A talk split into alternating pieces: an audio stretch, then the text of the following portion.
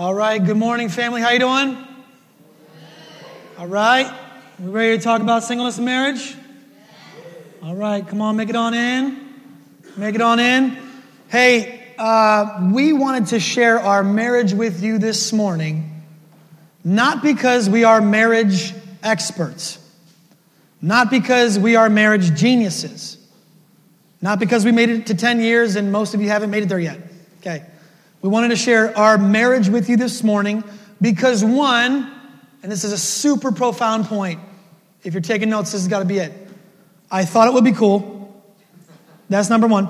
Two, uh, Anne is a preacher, uh, and because her main mission fields are nursing uh, and parenting, she doesn't get to do it all that often. And so I love to give her opportunities uh, to preach with me or preach by herself when we can. All right, we just got we got a lot of preachers here at City Life. It's a good thing, but I like to. I, I, I thought it'd be great to give her an opportunity, especially for our anniversary. Uh, and then, and then three, our marriage is a holy mess. Our marriage is a holy mess. This is kind of the main point. This is why we really wanted to share with you this morning. Our marriage is a holy mess. Let me tell you what I mean by that, because some of you don't know what I mean by that. Our marriage is a mess. First of all, okay, uh, we have these spats, just like the rest of you have these spats. Okay, we say things that we totally regret. We think things that we totally regret. We have been through tremendous ups and downs together in our ten years. We have been through multiple big life transitions.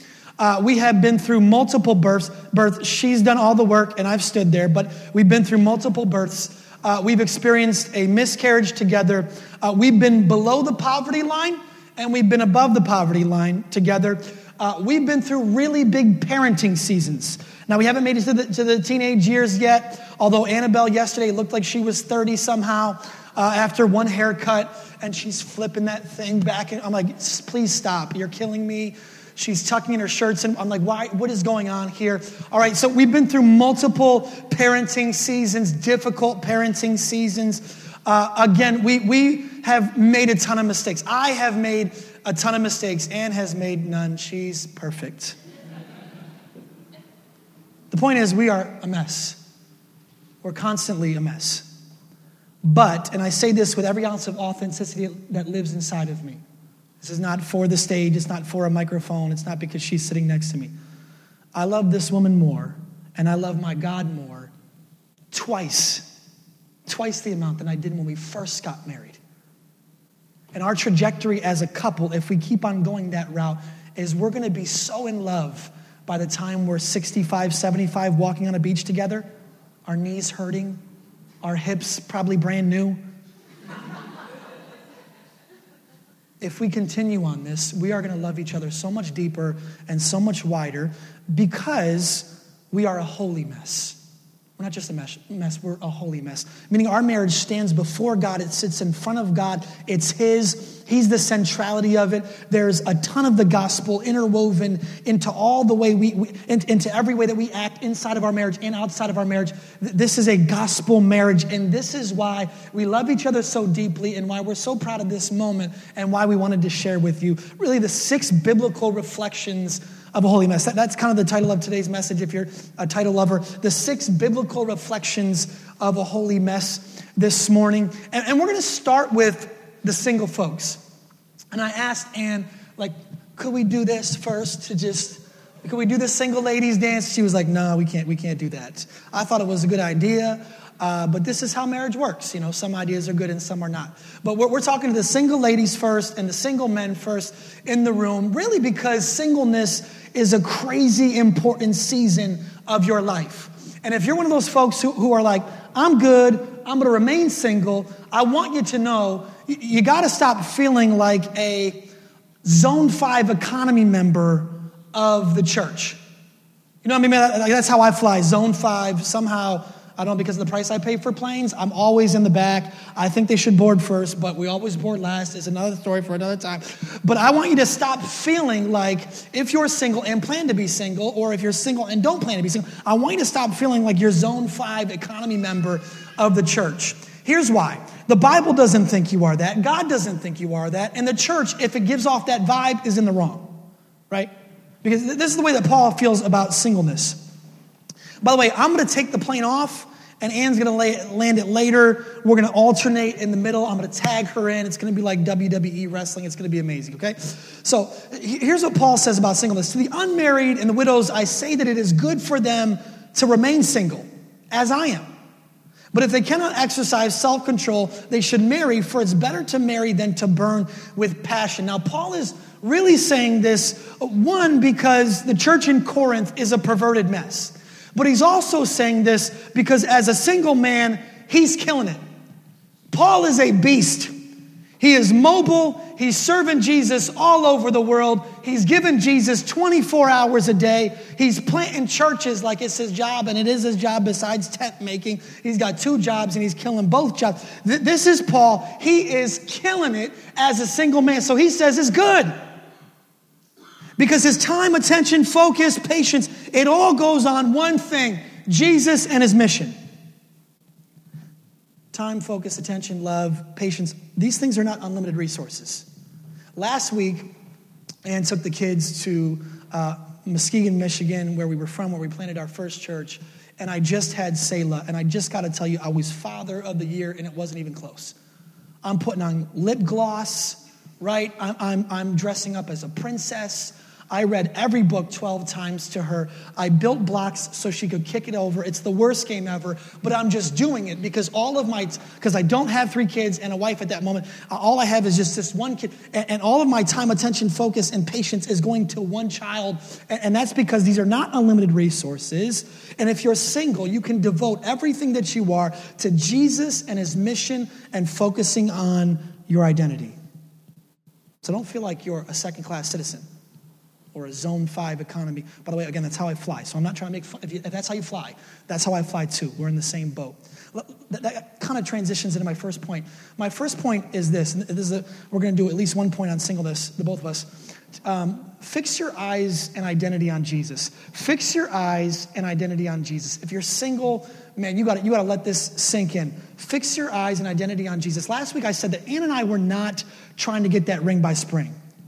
We were not in college, and we were not outside of college going, I just need to get married. I have to get married. I have to build my profile. I have to build my six-pack. I have to build all these things so that someone will... That was neither of us. I was trying to plant a church. She was trying to go to Australia to serve Jesus. We were fixated on Jesus, and we met each other somewhere, somewhere in the marathon line.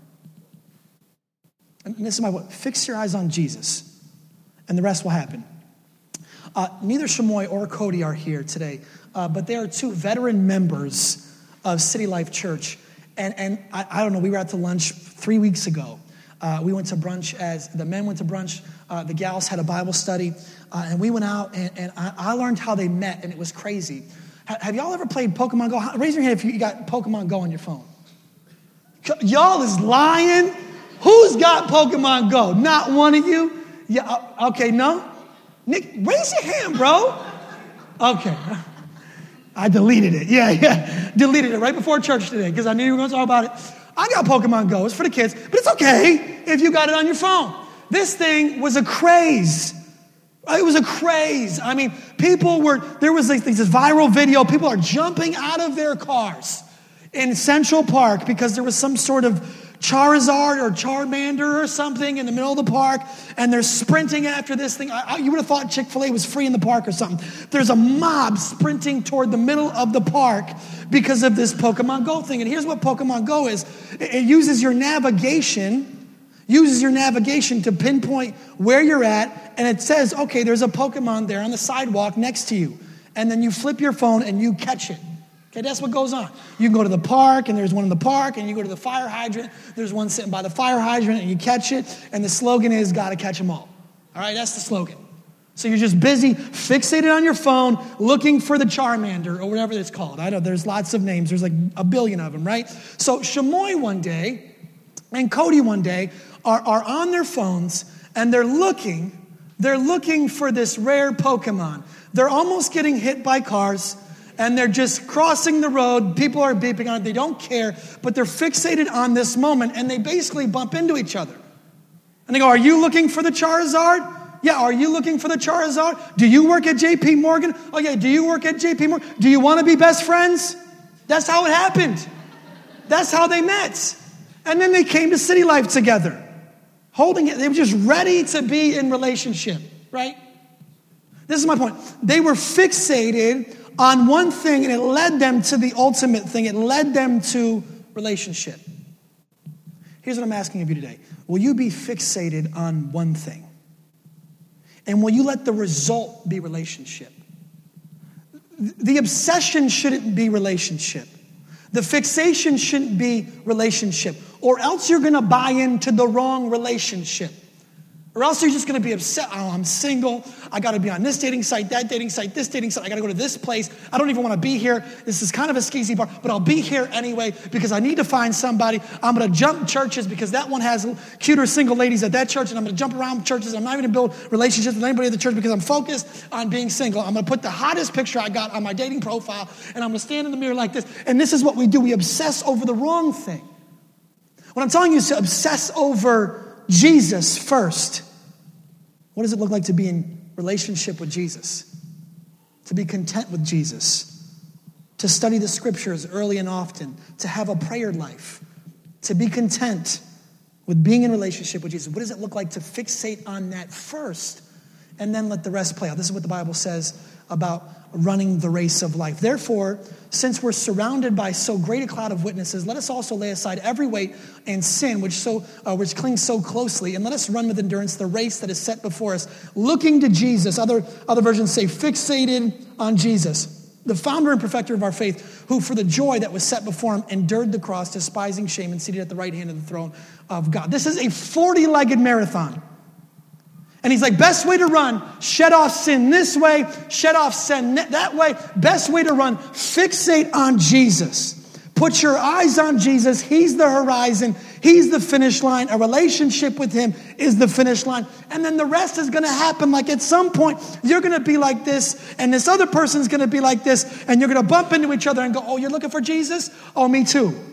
I sort of got time for you because I'm looking for Jesus. Uh, but, but, but, but maybe let's go on a date later. Okay, this is how this happens. This is how it happened for me and her. We're chasing after Jesus. We're fixated on him. And somewhere in the marathon line, we're like, okay, hey, you. Hey there. You love Jesus too. It was funny. I, I got her a gift this week. This is off. Sorry, babe. Uh, I got her a gift this week. I, I saved our Facebook posts.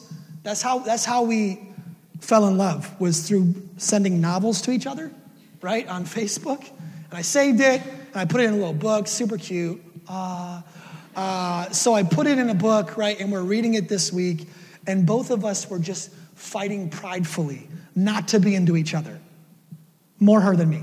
But we're just fighting, right, to like, no, I don't I don't love it. I don't want to go on a coffee date. It's all right. It's not even a date. It's just coffee. Like this, this was, because we're so fixated on Jesus. This is what I'm talking about. Will you fixate yourself on Jesus? If you flip the obsession, And, and you're obsessed with people before Jesus or a person before Jesus, you're handing the keys to, of your identity and the most important parts of you to another person.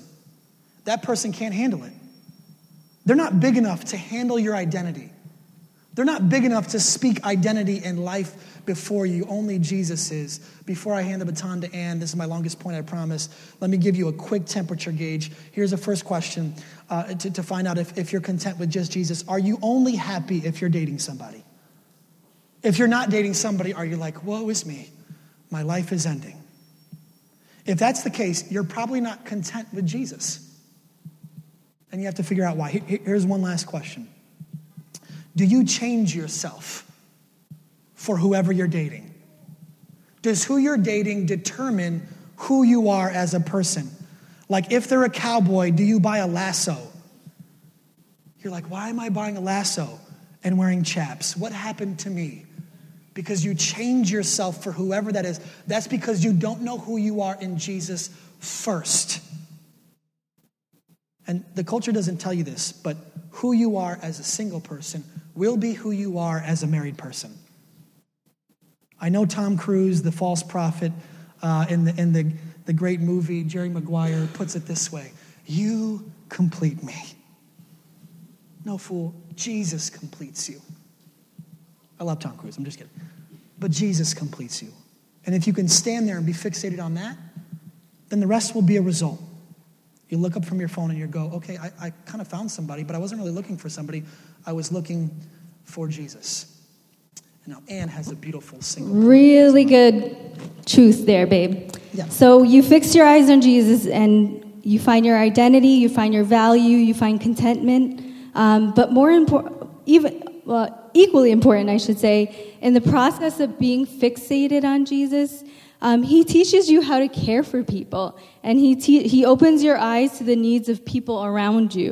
Um, it's pr- primarily, it's your friends, it's your neighbors, it's your coworkers, people that you're doing life with. Um, because before God trusts you with a spouse, one question you could ask yourself is, "Am I? Do I even know how to be a good friend?" Because if you know how to be a good friend, then you'll know how to be a good spouse. So reflection number three is going to be, are you a First Corinthians thirteen kind of friend? And we'll read the passage, and I'll tell you what that means. So um, we're going to read the passage together, uh, First Corinthians thirteen, four to seven. Love is patient, love is kind, it does not envy, it does not boast, it is not proud, it doesn't dishonor others, it's not self-seeking, it is not easily angered, it keeps no records of wrong. Love does not delight in evil, but rejoices with truth. It always protects, it always trusts, it always hopes, it always perseveres. Now, I know this is the ultimate, like, wedding passage, and this describes the ultimate marriage, but I think that these are characteristics of a good friendship. Um, so do you have these relationships in your life, if you're single, that are this healthy and this deep? Do you have this kind of friend in your life? If you're on the receiving end of this, I know that I've had these kinds of friends in my life, and it's good, right? It's good to have a friend like this, but what's even better is if you learn to be this kind of friend for someone else, and even if it's just one person. So are you, ask yourself these questions. Are you the kind of friend that is not self-seeking? Are you thoughtful? Are you giving? Are you not easily offended or anger, angry? Um, do you keep records of wrong? Do you gossip about your friends? Are you a friend that protects? Are you a friend that perseveres through conflict and hard times? Um, because in the beginning of that, um, in First Corinthians, before Paul says this, he says, if you have all the giftings in the world, if you have great faith that moves mountains, if you sell everything you have right now to the poor and give away everything you own, but you don't have love and this kind of love, then you have gained nothing. Um, so what he's saying is that... Um, The, these kinds of deep relationships in your life, you should have them, or else you're missing out. Um, and really, you can't uh, be selfish your whole life and not love people like this your whole life and then say, I do one day, and then all of a sudden expect that you're going to love in this way. So um, start loving this way now, and when and if God brings you a spouse, you'll you'll be a love expert. So we wanted to make sure that, I wish that we had more time to talk about singleness, because I feel like I'm more of an expert on singleness because I was single for a lot longer than we've been married. But um, Justin's going to kick off our uh, marriage reflection. Yeah. That's a good point. It, it goes right, right with the idea that who you are as a single person is who you're going to be as a married person. So if you're not a good friend, you're not going to be someone who's good at marriage. If you're not a servant, the day you say I do, the, the pastor doesn't sprinkle magic fairy servant dust on you. So you have to figure out how to be a good friend first. Um, let's let's move on to the married folks. Uh, num- this is actually number three. We have the radical recipe. We have the radical recipe for a radical marriage. That's what we have. Um, if you compare what non-believing Christians have versus what believing Christians have in terms of a recipe for marriage, we should have the radical love recipe. We just should. My father always used to say, it's not a competition. That's what he said to my because I always made everything a competition. This is a competition, and we're not winning. We don't have the statistics to prove that we have radical marriages. Not only should our, our, our marriages be radical, but people should be looking at us and go, man, there's something so deep and loving about that marriage that I need to look at that and figure out what do they have. And then I want to model my marriage after that and figure out what they have. And that should eventually lead to a, a conversation about Jesus. That's what, that's what this should all lead to, right? But it's not. Our marriages are not pungent. They're not potent enough. I mean, just, just think about think about the ingredients of, of a non-Jesus marriage. Let's just think about, about an American marriage. What's the recipe to get into marriage? Do you love the person? Uh, do you think they're hot? Do they make you happy? Uh, if they stop making you happy, whoosh, get them out the door. Right? That's that's pretty much the ingredients. And, and let me just tell you something. Uh, I'm not saying that every cultural marriage has that level of surface. You know, I'm, I'm not I'm not saying that. I am saying that that's pretty much the recipe. Does our marriage, does our love look like we see in the romantic comedies? Are we good? Whereas a Jesus-following marriage, and I'm just going to tell you this just as a prerequisite. I realize that some of you are in kind of one-sided marriages. Okay, so if this is you today and you're in kind of a one-sided marriage and uh, you love Jesus and, and you're loving the person like really well and they're not loving you back, I, I realize that that's going to put some tension in this. But if, if two people are in love with Jesus and loving each other with the Jesus ingredients that we're going to talk about today, we should have a radical love. And it should be so ridiculous that it's a testimony to the people around you. Let me just list off some of these uh, passages and some of these qualities. Uh, this is my favorite uh, marriage passage, uh, five twenty-one, Ephesians five twenty-one. Submitting to one another out of reverence for Christ. So if we're talking about ingredients, uh, th- this marriage should have submission and sacrifice in it. Meaning, uh, I submit to you. Uh, if we're talking about metaphor, I open the door for you. You get the last piece of cake. That's just a metaphor, right? It gets much deeper than that. You're saying, you have it, you get it, I'm getting out of the way. It's really intentional. It's an intentional absence of comfort because submission is never comfortable. Let's move into more of that submission.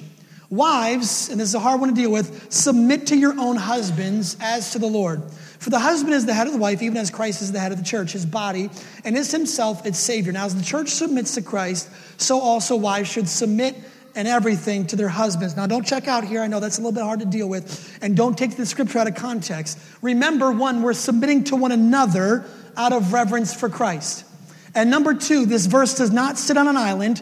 It's a part of a radical collision where the wife is submitting everything and the husband is sacrificing everything. And that collision builds a radical marriage. And we'll talk a little bit more, at least on the idea later. Here's more of that sacrifice. Verse twenty-five, husbands, love your wives as Christ loved the church and gave himself up for her. So radical that he might sanctify her, having cleansed her by the washing of the water with the word, so that he might present the church to himself in splendor without spot or wrinkle or any such thing, that she might be holy and without blemish. In the same way, husbands should love their wives as their own bodies. Check in. Check in here. He who loves his wife loves himself. Good night. You want a radical marriage? How about radical submission and radical sacrifice? How about leaving yourself at the door every single day? The Bible says, pick up your cross and follow Jesus. Leave yourself behind in radical submission and radical sacrifice and love the other person. How about radical forgiveness?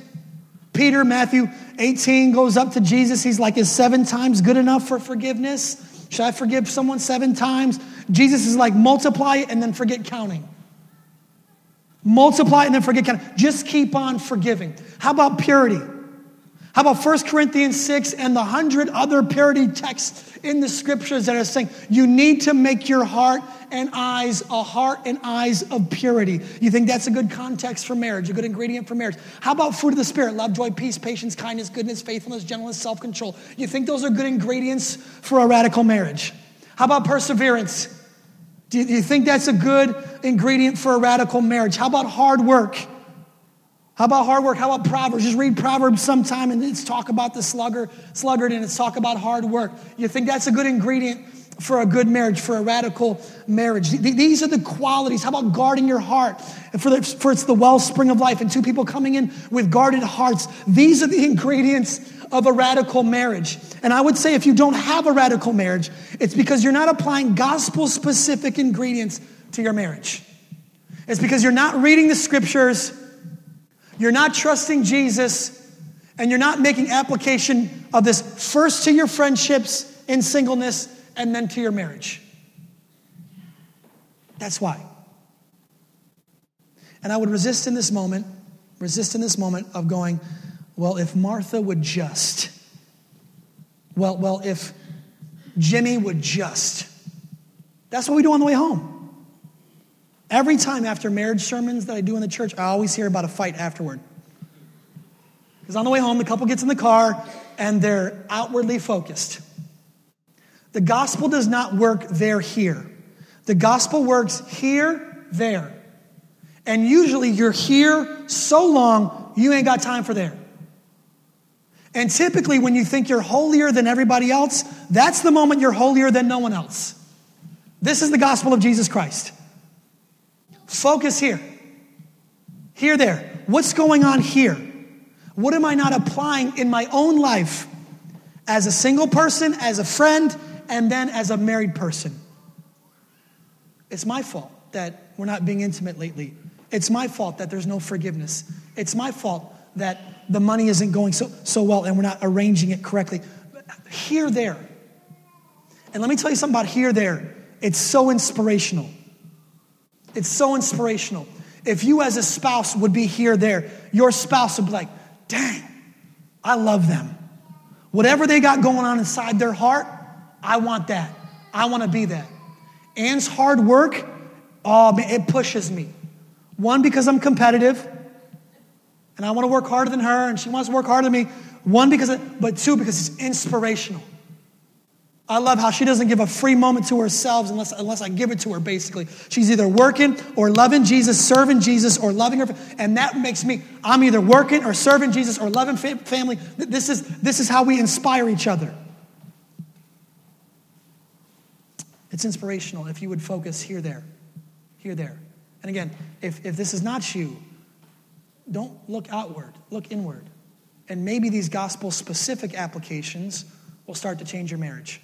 Uh, and has another reason why you may not be experiencing this radical marriage that you're looking for. So yes, I think it's pretty safe to assume that our world does not define uh, marriage in that um, radical way.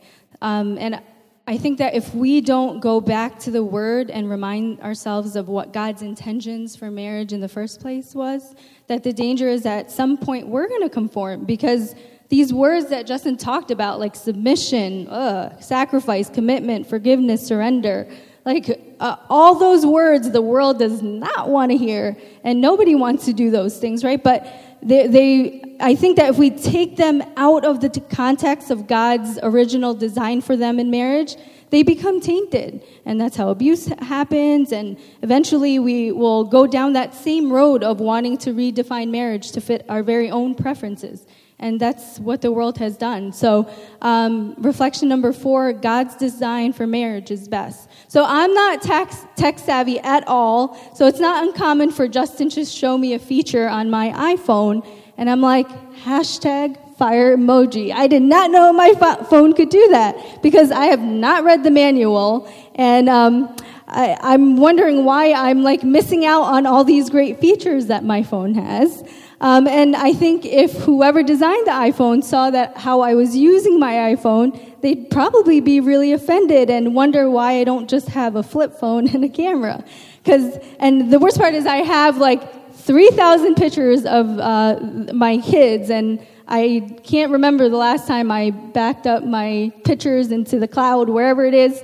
Um, and I get angry when my phone gets glitchy and my phone doesn't work. And again, I have not read the manual, and I'm not using the phone the way the engineer intended. And I think that it's kind of the same for marriage, obviously more serious. But um, God has this beautiful design for marriage, but in order for us to experience marriage in this way that God intended us to, sometimes we have to go back to the beginning, back to Genesis where it all happened. So I'm going to try to really quickly do that this morning. Um... We're going to be in Genesis uh, two, eighteen to twenty-four, and I'll just sum it up because I see that we're um, we're getting low on time. So the Lord um, saw Adam, and in verse eighteen, and he says, "It is not good, sufficient that man should be alone. I will make him a helper." Um, so basically, from Genesis one and two, God is creating like crazy, right? He is creating the sun, the moon, the stars, everything. And he was saying, that's good, that's good, that's good. Day one, two, three, four, that's good. Um, and here's paradise, perfection, beauty, glory everywhere. Everything in creation was fulfilling the purpose that God created it for. So the sun was giving heat and light, and um, plants and animals were utilizing water, trees were giving oxygen. Everything was good except God takes a glimpse at Adam in this passage, and he's like, hmm, not good. There's something missing. Um And it was a helper. So even in a perfect, sinless world, one thing is not good. One thing is missing. So a woman. So God intentionally creates um, Eve for Adam and vice versa. And so the plan was they get to enjoy each other's companionship. They get to take walks with God in the garden and be intimate and um, be bare before each other physically in every other way. And it was supposed to be good, right? That was the plan. Um, and so this was God's original intentions for ma- for marriage. Now, like Justin said, not everyone in this world needs to be married. Everyone needs Jesus, but not everyone needs a spouse. But the Bible does also say that um, he who finds a wife finds a good thing and obtains favor from the Lord. Because this union between Adam and Eve was, um, it fulfilled the call that Adam couldn't do alone. Eve couldn't do alone. So they couldn't be fruitful and multiply and take care of the earth alone. And Eve, she was designed uh, purposely to be the only and best help, helper for Adam. So I think as a culture, we're kind of rejecting this call for women to be our husband's helpers. And just a little caveat, men, um, if I can talk to you for a second, you can't expect your wife to be a strong helper or know how to help you if you're a leader that has no direction, and if you're a leader who is not being led by Jesus. So if you're off doing your own thing, if you're not considering her or your family, if you're making decisions that um, are not considering her, if you're dismissive or demeaning, she won't really know how to help you. Um, so let me encourage you just for a second that Uh, a, a woman that is taken care of by her husband and given attention, I mean, she flourishes. And I can say this um, with, with full confidence because I've experienced it. So if this week, uh, one thing that you can do is that you can put a little extra effort into caring for her, into loving her, doing something extra for her, and I promise you that she will come alive. Um, and I know that, it, it, like Justin said, it's a hard calling to sacrifice yourself for your family and to give your own body for your family. And Justin has done this. He has had to give up things that he loves because it wasn't good for our family. We've had to, you know, in, in our marriage say, hey, I'm going to take a step back because I feel like God is telling you to do this, so go for it, and I'm going to cheer you on, and vice versa. And there's a, a lot of things in our marriage that, that we've um, we've had to do that for. So, yeah, men, so this, this week, um, just reflect on how is your leadership? Are you being led by Jesus? Are you sacrificing? And what do you need to sacrifice, maybe? Maybe there's something you have to sacrifice for the sake of your marriage and family. So um, back to us women. I really hope that this um, helper role in our marriage would be something that we're passionate about. I feel like it's something I'm passionate about because when I see the Word of God, when I read Genesis, I see that God gives at Eve to Adam because he needed her complementary gifts, and he needed her talents, he needed her commitment, and he needed her. Um, he needed her because th- these things were essential to humanity flourishing. There would be no society without her, no society without them both. So, um, I, I just I want us to see, because I know that culture looks at um, marriage and being a wife and being a mom very differently, but God has given us a very influential and powerful role. Did you know that in the in the Hebrew, the word for helper, um, it's the same word, it, it's Ezer, and it translates as strong helper. So the same word used, Ezer, is used to in the Bible to describe who God was for the Israelites. So when they say, God, you are my helper, they're saying, God, you're the one who parted the seas for me. You're the one who took us out of slavery. You're the one who took us out of oppression. You are our helper. And it's the same word that King David uses um, for God, his helper. When he was running away from Saul and he was in turmoil, he calls God over and over again, his Ezer, his helper. And um, this is the same word that, that the in Hebrew that is used to describe that who the Holy Spirit is for us. So it's not this weak word that I feel like the society has made it out to be. The Bible, the Bible says that the Holy Spirit, he's our advocate. He fights for us. He encourages us. He reminds us of truth when the enemy tries to creep in lies into our thoughts and mind. He counsels us. He prays for us. He intercedes us. He points us to Jesus, and he convicts us when we're doing something wrong, but the motivation is always to bring us, to reconcile us back to God. So what I'm not saying is that we're our husband's Holy Spirit, but what I am saying is that we were designed to mirror these attributes for our husband. So women, God gives us a very powerful role as wives, and don't let our culture make you believe anything different. In fact, the Bible says there's two kinds of wives, and both are very powerful. One is a wise woman who builds her home, and another is a foolish woman with her, with who her hand, own hand she tears it down. And one of the things that God has been teaching me is I can't.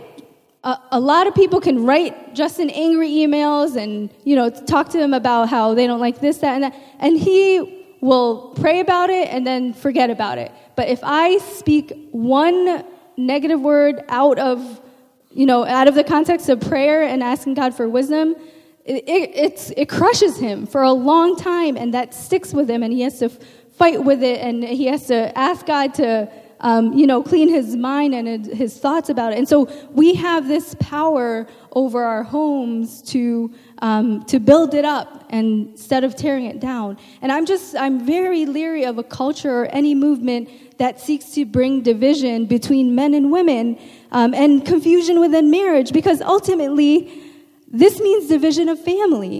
And if you, you know, you don't have to love Jesus to know that if you want to bring the health and wealth of a society down, you tear down families. That's how you do it. And so uh, God designed it long before psychologists researched this and made it, you know, like did papers on it. God designed it to be this way. And so if we want to destroy society, then go against what God designed to be held in high honor and high regard, marriage. So we want marriages here at City Life to thrive and flourish. So together, let's be committed to this. So men, you had some questions to answer. And women, let's think about this. How can we help our husbands? How can we encourage our husbands? Because we're the only one that has that role to encourage them, to bring their dreams and their hopes and their goals out of them. Um, what can we do to build our homes? So, kind of questions to ask yourselves. Yeah. That's good. That's really good. I love it when you talk about sports and when you bring up words in the original Greek. Those are the hottest things ever. Um, Yeah, you got me thinking about a lot. Hey, last last reflection from my point of view, and then Anne's going to have one more and land the plane. Again, um, if if you have a, a marriage question, we're going to do a, a little Q and A afterward. Uh, and Jeremy, if you don't if you don't get any, then just make up some. All right, I trust you. Uh, but why don't you? This point, this is the only slide for for uh, this point for me. Um, so so why don't you put up uh, your uh, or, or whoever's phone number that is. Why don't you put that up there so that people, if maybe this maybe this conversation has drawn up some questions for you, and you can text this number that question. Again, he's going to kind of weed out the ones that uh, we don't really have time for, uh, but maybe that, that brought you, uh, you know, especially that one. That was a really good point. Maybe that brought you some questions. Here's my last point. It doesn't have to go up there because uh, he's putting up the number, but my last point is covenant is always better than contract. Covenant is always better than contract. A couple definitions here. I'll read out a really boring definition, which is not gonna be on the screen, but it's super boring, so it doesn't really matter. But here is what a contract is. A written or spoken agreement, especially one concerning employment, sales, or tenancy, that's enforced by law. So let me just break that down. Basically, I give you a good or you give me a good. We make a contract about it. If I don't like it, I cancel the contract. If I don't like it, I punish you by withholding or I take away the contract. That's a contractual marriage, okay? A covenant marriage is a promise, a God-sized promise between you, your spouse, and Jesus. Totally different. Contract or covenant. You can look at it this way. If that was a bit complicated, look at it this way. Is your marriage goods or gospel? Goods or gospel? Is your marriage based on goods? I give you a good, you give me a good. If I like your goods, I reward you for it. If I don't like your goods, I punish you for it. Goods or gospel? Covenant. I promise that no matter what. Uh, obviously, it starts ringing up in your head. In sickness and in health. And for better or for worse. Poor or rich. It doesn't matter. There's covenant and then there's contract. And, and this point is really quick for me, but I, I want to give you just ways to test out. Is your relationship contractual or is it covenant? Here's how you know it's contractual. If if your constant, if the constant voice in your head or the constant voice in your marriage is this, if you do A, I'll do B. Big word there, if. Not a long word, right? But it's it's the it's the biggest word of that sentence. If you do A, then I'll do B. Meaning, if you do the dishes, then I'll do the laundry. And you're like, hey, it's okay. We're balancing out marriage, okay? Somebody's got to do something. Somebody's got to do something. The biggest problem in that sentence is the word if. If you park the car tomorrow, I'll park the car today. I'll go out at six a.m. before the little thing comes. Beep, beep. I'll do it today if you do it tomorrow. Again, hey, we got to share, right? It's a marriage. We share things. The problem is the word if. It goes deeper. If you change A, B, and C about yourself, then we can be intimate. If you fix A, B, and C, then we can communicate. We can talk about the issue. See how the word if becomes a problem? That's contractual. That's saying, if you give me the right goods, I'll give you the right goods. If you do not, I'm going to withhold. And the trajectory of that marriage is right to the pits. Right to the pits. What, one more, actually there's two more. Here's how you know if, if you're living in contract or you're living in covenant. Can you remember the last time that you repented? Like really repented. Repenting meaning, I stink, I stunk, I shouldn't have done this, I shouldn't have said this, I'm so sorry. Authentic repentance comes out of your heart to your spouse. If you cannot remember that, then you're living in a contractual marriage. Because a covenant marriage is always focused on here. A covenant marriage, a covenant spouse lays in bed at night and lets God sift through their hearts and go, why are we not intimate right now? How, how come we're not communicating lately? What can I do to change that? A contractual marriage says it's the other person's fault. So if they fix it, then we'll get around to it. If not, we'll live as roommates for the next fifty years. Contract versus covenant. You see the big difference there? When was the last time you repented? Can you remember that? Last one, can you name something that you're withholding right now? Oh, we do this, right? I'm going to withhold this from you until you get your stuff in order. It can go from, from everything from, from uh, intimacy to communication to food, right? Whenever we're fighting, we don't eat. We're just sitting there hungry. I'm not going to make you food. Well, I'm not going to make you food. I'm going to withhold food from you. So it makes us even more cranky, and it ruins our fight even worse, right? That's just, that's how we, we just start withholding things from each other. Again, it's contractual because what you're saying is, unless you give me what I want, I'm going to withhold this thing from you. It can be surface level or it can be super deep. I'm going to withhold my careful tongue and I'm just going to release my spiky tongue, meaning I'm going to say whatever comes to my mind and I'm not going to have a filter and I'm going to ruin your day and possibly your year by wounding you with my words because you didn't give me what I want and so I'm going to withhold my careful tongue from you. It gets deep. Are you living in contract or are you living in covenant? Can you imagine if Jesus brought out a contract relationship instead of a covenant relationship? If he said, you know what? When you get your stuff in order, then I'll die for you. But until then, you're all going to hell. Can you imagine? If he said, let me just wait until you get these seven sins in order. And then I'll come, I'll die for you, and I'll resurrect for you, and you can have eternal life. Would we ever have eternal life?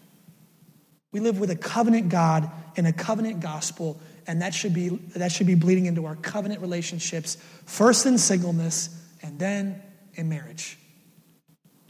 Anne has one more point to land the plane, and then we'll go into some practical Q and A.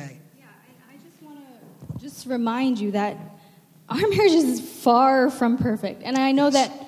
No, no one's is perfect. Not even the people on Instagram that go on five vacations to the Bahamas a year. Sometimes I'm like, they, they're surely their marriage has got to be perfect, but no one's is. And so um, I, I was just thinking that if we don't have perfect marriages, it's okay. It's all right, because God is always ready and willing to heal those broken parts of our marriages. And I, I look forward to the next ten years um, of God healing the broken parts of mine and Justin's marriages, uh, marriage. And so um, reflection number six is, no marriage is perfect, but healing is available for us to pursue. I love that distinction between covenant and contract, because after the fall happened, God's regard for marriage doesn't diminish. His standards, his design doesn't change. In fact, he holds marriage so sacred that he compares it to the covenant between Christ and the church. And there is no covenant more profound than that. So church, I, I believe that God wants to revive and heal, heal our marriages. But we have a plan in this. And so for some of us, pursuing healing in marriage sometimes means you need to be truthful to yourself or to your spouse that you're messing up and that you need help. And that is where healing will start from for some of you guys, for some of us today. It's a small, but it's a big step, because God promises healing for those that repent. So in this, um, the verse that should come up there, if it doesn't, it's okay, I'll, I'll read it. Um, in Second Chronicles, it says, "If my people who were called by my name humble themselves and pray and seek my face and turn from their ways, then I will hear them from heaven. I will forgive their sin and heal their land." So not only does God promise if we confess our sins that he's going to forgive us, but he will heal our land. He will heal our home. He will heal our, heal our marriage. And it can start right here, right now. But you have to take that first step. And so for some of us, healing will start with choosing to forgive your spouse and let go and not hold on to grudges that have grown like large weeds in your heart. And this is where I've always struggled, because Justin is really good at forgiving and letting go, and me, on the other hand, I am not. And and I, the root of this lie is that I believe that I have the right to be angry, because he did something wrong. So I have the right to be angry. I have the right to be bitter. And then I have to remind myself of scripture like Ephesians four thirty-one, where God says, "Let all bitterness and wrath and anger and clamor and slander be put away from you with all malice." So I notice that God puts bitterness and anger in that same category as malice and slander. So I would never consider myself a malicious person or a slanderer, but I can be very bitter. And God is just like, hey, this is just as destructive to your marriage. It's impossible to for healing to happen in a heart full of bitterness and anger. So that is something that I really had to work on. So if that is you, and you need to wrestle with some for, some um, forgiveness things, that's your step one for today. That's your small but big step. And I I know some of your stories, and I know that you have, your spouses have done something that maybe it's, their sins are too big for you to bear. They're worse than anything that we ever mentioned on, that we mentioned here on stage times a thousand. But I, er, I encourage you to go back to reflection number one, to fix your eyes on Jesus, and to do everything that we told the single people to do. Go back to that and trust his process and find your identity in him and do all those things. Listen to the sermon maybe over again so you can hear point one again. But um, one thing I wanted you to, to, to know, that Justin mentioned it earlier, you're not alone. You are surrounded by a church family who we will pray for you. We will mourn with you through the hard part of the healing process. We have already done that. You've mourned with us. We'll root for you. We'll celebrate with you when healing starts to happen, when you start to see restoration. And it's okay. It's more than okay to ask for outside help. We have done that in our marriage. In fact, it's biblical. If you can't reconcile on your own, it's biblical to seek um, wise counsel together, and don't wait until it's too late.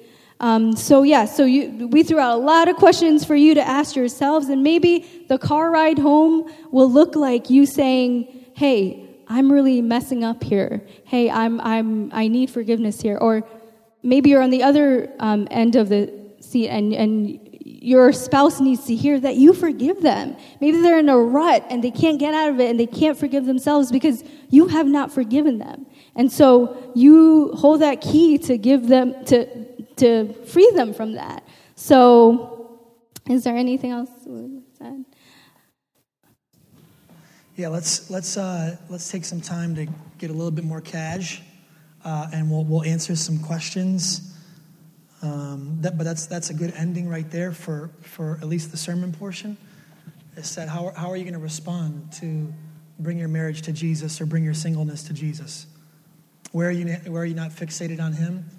Um, confession just gets that ball rolling, and some things are not confessed, they're not smart to confess to your spouse right away, uh, but to confess to a brother or sister in Christ first, work some things out, and then maybe God will teach you to confess to your spouse that, maybe even that next day, but it's it's smart to run it. Everybody's got to have a coach, okay? No matter how far you get along in your relationship with Jesus, you got to have a coach. You got to have a mentor. You got to have someone to disciple you, okay? Because that'll that'll help you get to that next place in your relationship with Jesus in singleness and in marriage. Uh, for now, Um, we, we don't have any worship at the end because we're kind of seeing this as our as our worship time, uh, as as these Q and A's kind of come up and we get a little bit uh, we get a little bit practical. Jeremy, did we get any, or are you just sending us what you got, buddy? So we, we've got some, but the laptop is frozen. The laptop is frozen. All right, so you have a very good like manly projecting voice, so you just you just say it out, brother.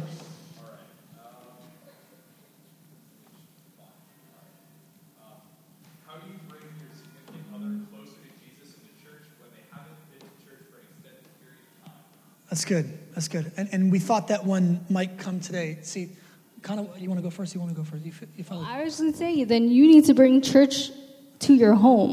Mm. So you need you need a all the applications of the Bible, everything of the gospel, everything that we talked about today.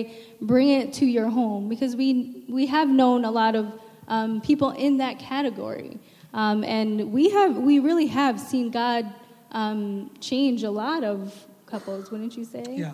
For sure. So what she's saying is don't don't skip church, obviously. What she's saying is uh, the, the practices of Jesus, studying the scripture, being Jesus in your home, bring that home to the point where your life and your practices and who you are is intoxicating, and they go, okay, I want to be a part of that. Uh, join community. Talk talk well about community. Don't go home and talk about church like, oh, it was boring today, or missional community was dumb. Well, they're not going to want to go. But if you go home and you say, this is who Jesus is, this is what's going on in my life, um, we, we have seen absolutely n- numerous couples uh, end up, and, and they're not they're not drug husbands. They weren't dragged to church, okay? Uh, they weren't they weren't drugged to church. I don't know what the right thing is, uh, but but they ended up coming on their own volition, which is important. Yeah, we would we would see these um, husbands or wives who were, would never come to church. All of a sudden, their wives who were coming to church or husbands who were coming to church, they weren't there, but they were bringing the kids. And so I don't know if that was just because there was free childcare and kidsmen, but they would they would come, and it was such a blessing to see that. And I would say if you're dating someone who's in that category, just remember that all the things that we talked about, submitting to each other, respecting each other, if you're dating someone you don't respect or you can't submit to or you, you know, don't think well of, like, then... That's what that is, yeah. Remember, who you are as a single person is who you are going to be as, as a married person. Um, that's what the Bible calls unequally yoked. Um, and so you're going to get yourself in a... If Jesus is your everything and Jesus is their nothing, you're going to get yourself in a really hard life, not even just situation, a really hard life. Um, and so a, as a single person, that, that you, you have to know that going into in singleness and into a relationship. You got anything else on that? I'm glad you started because that was a good that was a good premise. Go ahead. How do you spend time reading the Bible and praying together? And how do you make time for this? Yeah, that's good. You, you want to go first? I like the way you, okay, I'll go first this time. Um, so lots of couples put a lot of pressure on themselves. And that pressure can be suffocating at times um, because you're like, we should, you think that you should be some sort of theologian in the scriptures together. Uh, and you start arguing over different theologies and, and the end times. And, and then all of a sudden your, your devotional time turns into a fight over if Jesus is premillennial or amillennial. And that just is not what Jesus meant for that time. So um, we we started, I'll just tell you how we started, and maybe that'll help. We started with a book called Jesus Calling. Uh, and it was a simple devotional book with one scripture and one thought. Um, and we kind of worked our way to going through Romans. Don't start out with going through Romans, because it's just like, oh, what just hit us? And how do we even talk about this? And it's going to be silent and weird. And that silent and weirdness is going to, you know, kind of make you shy away from it. Start with a simple devotional book. Uh, talk about one thing, and then pray for each other. And the prayer doesn't have to be some long benediction, okay? Just pray for each other. Just say what's on your heart and mind. Stamp it in the name of Jesus. Uh, and then go again next week or go again the next day. And it's okay if you do devotions five days a week or one day a week or, or twice a month. Uh, try to work your way to something where you're spending time together in the Word. And, and you know, again, make it a slow progress, not a let's go through Revelations and Romans together right off the bat. And I think there's something very intimate about asking your spouse, how can I pray for you this week? For sure. Because usually that opens up a lot of doors, because, you know, if you haven't caught up that week and there was something there that they were going through that you, you know, for whatever reason didn't um, get together and talk about. I mean, it just opens all kinds of doors to say, I think it's a caring, serving thing to ask. Um, and then just that the prayer in itself is, I think, is very intimate. Right, and then it's especially for the men here, don't fix what she says when she says, I, I need prayer for this. Um, just, uh, I learned it from a, a T V show. Just say, that sucks, and then pray for her. That's after uh, about nine years of mistakes. But on the tenth year, I'm starting, I'm starting to get a little bit better. Okay? Go ahead.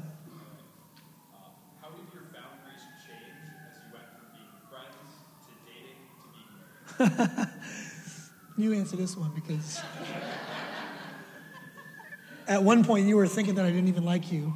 Uh, yeah, so um, we definitely had very strong boundaries. Um, and, I mean, I don't think that there's a, you know, do it A, B, C, D kind of way. Um, we It did help that we were different uh, in different states.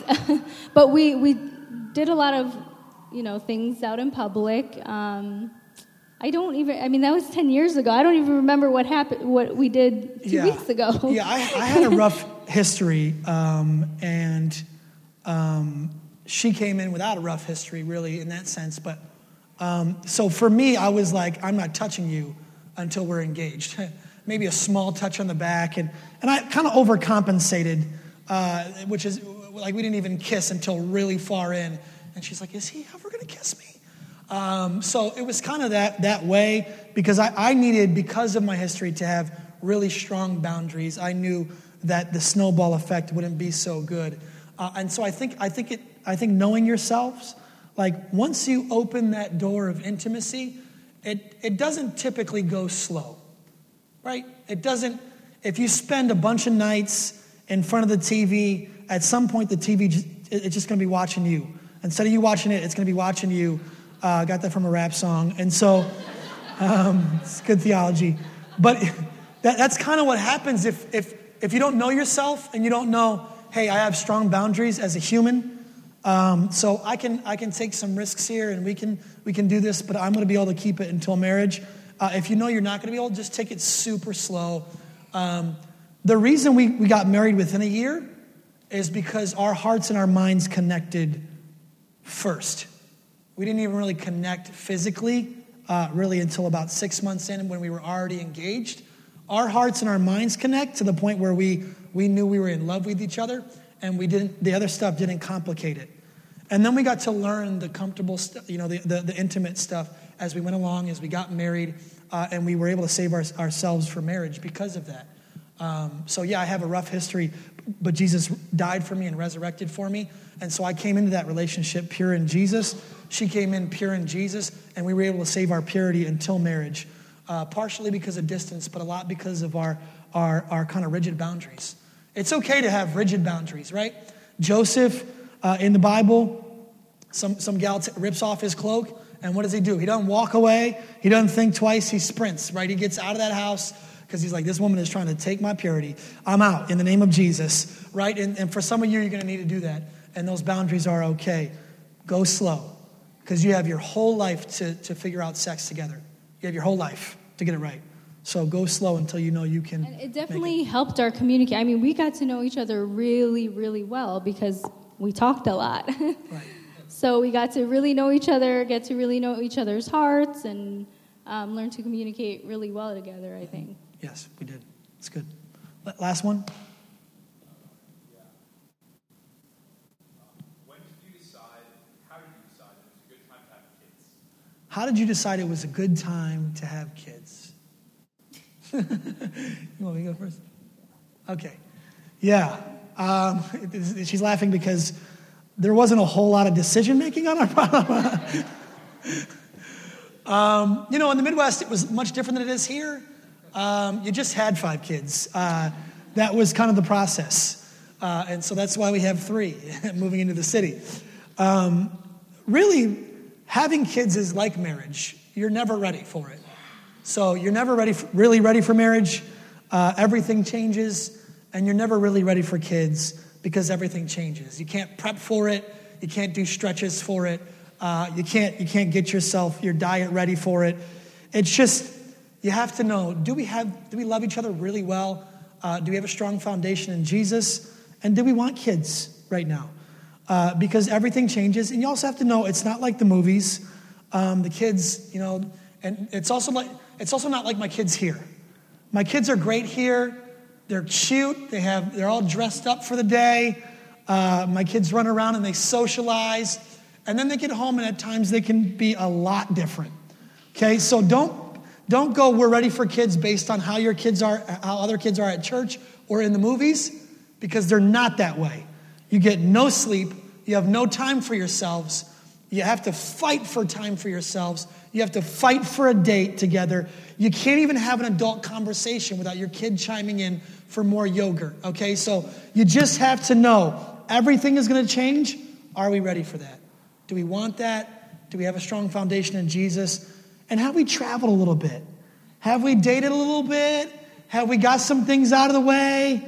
Have we gone to like a, a three-movie thing in a row? Because it's not going to happen again for eighteen years. So I know it's funny, but it's almost, that was just full honesty. Like, there was nothing funny about it. But I think it's just like any big decision you make. You make it together. You make it prayerfully. Um... Wouldn't you say? Yes. We're both like a little shocked because our ten-year anniversary date was canceled, and we spent the day discovering how the fall is going to look schedule-wise. So, yeah, you know, that's that's just where, where it's at. But, uh, you know, God's grace, if he has, if his grace is on your marriage and you're understanding who Jesus, he'll have grace on your parenting. It'll be a process. Hey, guys, thanks for partaking with us today. Um, Ann did this with working last night and no sleep. So can we give it up for my wife?